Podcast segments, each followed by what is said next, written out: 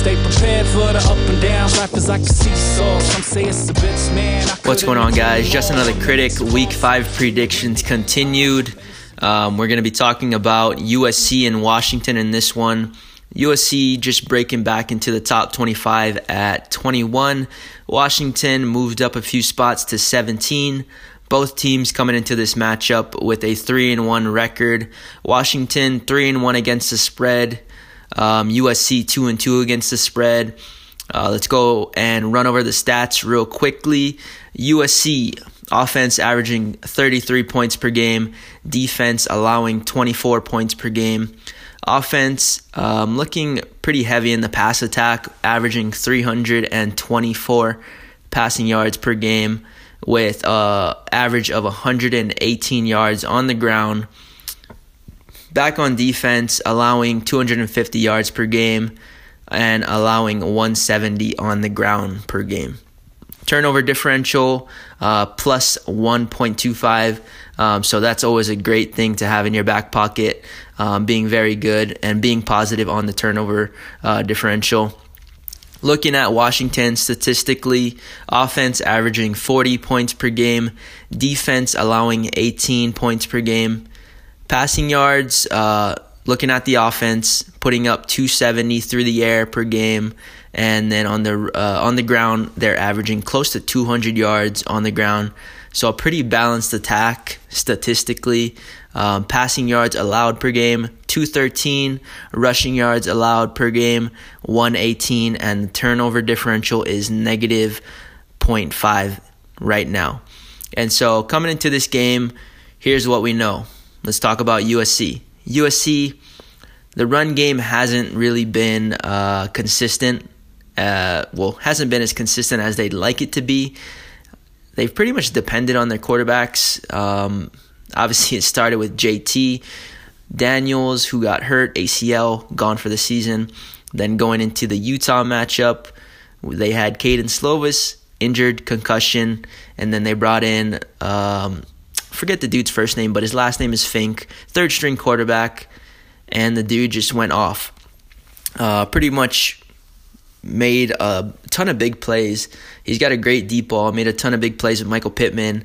Um, as we already know, USC continuously brings in uh, a solid group of wide receivers on a year to year basis, so that's never the issue um, at USC.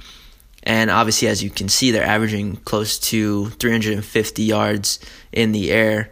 Um, but Fink, right? With Fink, while he did have a great game, the thing that I didn't see from from him was uh, his ability to, you know, put a drive together, put possessions together, to take his team, you know, from whatever it is, you know, the 20 yard line and drive them down, and to see consistency on that offense. Most of most of the touchdowns came from big plays, right? Michael Pittman, uh, deep ball. Um, number 21 on the other side, catching a deep ball in the end zone. So everything was pretty much big plays. Uh, big plays, uh, explosive plays that led to touchdowns. So if you look at their time of possession, they, they really didn't hold the ball for that long. And so I'm not sure that's going to be something that is going to be as um, dependable when you're going up against Washington. Washington, as we know, has consistently produced um, some of the best pass defenses throughout the year, throughout the past few years since Chris Petersen has been there, obviously. Um, but they did lose a lot of guys on defense. I think it was almost 80% of that defense from a season ago was uh, had graduated or went to the draft. So they lost a lot of a lot of experience on that side of the ball.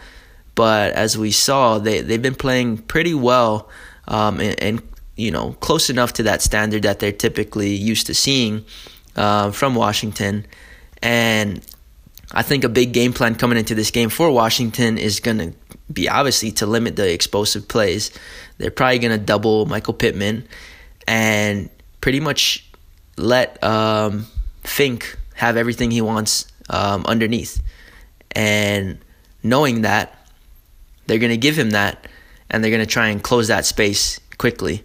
And so they're probably going to give him the flats. They're going to give him underneath. They're going to give him those short dink and dunk passes, but they're going to have somebody ready to close that space and you know give them that one to two yards um, of yardage, but essentially making him drive the ball down the field and put together possessions, put together, um, you know, whether it's 70 yard drives, 60 yard drives, whatever it may be. They just want to challenge him and not give him that easy play and, and throwing it up to Pittman. Not saying that those guys aren't still going to go out there and make plays for Fink, but those are that's that's the type of game plan that I see Washington taking on the defensive side of the ball, limiting those explosive plays and doubling those those big wide receivers and doing their best to um, obviously get to the quarterback and, and, put some pressure on him. Surprisingly enough, um, Fink had a had a decent amount of time versus that highly touted Utah defensive line. And the big the big uh, story that wasn't talked about was USC's defensive line. They were the they were the big story after the game. When coming into the game, it was Utah's uh, D line, and so if um, USC's D line can step up again, right? We know what we've seen with Washington. Obviously, Jacob Eason coming out of Georgia, um, lots of hype behind him. Washington themselves, man, they've got a great group of wide receivers, very underrated. Uh, they aren't talked about enough, and they're big play guys. They they can contort their body. They can make you know those acrobatic catches, those one-handed catches, and Jacob Eason has the arm talent. It's just a matter of, you know, as some people say, does he have it above the shoulders? And so when they when they went up against Cal, he kind of got stifled there, right? And so this is going to be another game where he can prove to, you know, not only himself but the doubters that he's got what it takes to go up against some of the better defenses in the country or in the Pac-12. Obviously, um, this this USC defense um, didn't exactly face one of the best passing attacks in Utah. You know, they're they're more of a balanced attack. They like to run the ball. They had Zach Moss, um, and they like to pound it down their throat. But they had to move towards the passing game because of how fast USC was scoring, and so. Um, Washington on the other side, statistically, they look more they look more balanced. But what I think we'll see is um, a heavy dose of, of pass attack um, because not that they can't run the ball. We've seen that they can. I know their their running back was hurt uh, against BYU, so um, we saw the running game, but not as as well as we've seen it in in a few of their other games. But I think Washington is a very good team. Um, and like I said, I love, I actually love what the USC defense brings to the table. They've got a lot of young guys and um, they were one of my sleeper my sleeper units coming into the season. A lot of redshirt sophomores, redshirt freshmen, a few true freshmen, um, and so pretty much the the key, um, the major key, if you want to call it, is going to be doing what they did against Utah and getting getting some pressure on Eason. We've we've seen that um, if you can pressure the guy, he doesn't play he doesn't play his best football under pressure. Uh, we saw that against Cal, and so he's going to get another chance to prove that that was just a fluke, or we're going to find out if that that is the real, if that's the case, right? Um, he's got, like I said, he's got a great set of wide receivers. We know what Washington brings to the table in the secondary. Um, USC's O line has been doing a pretty decent job of protecting the quarterbacks. Is that going to be the case for Washington?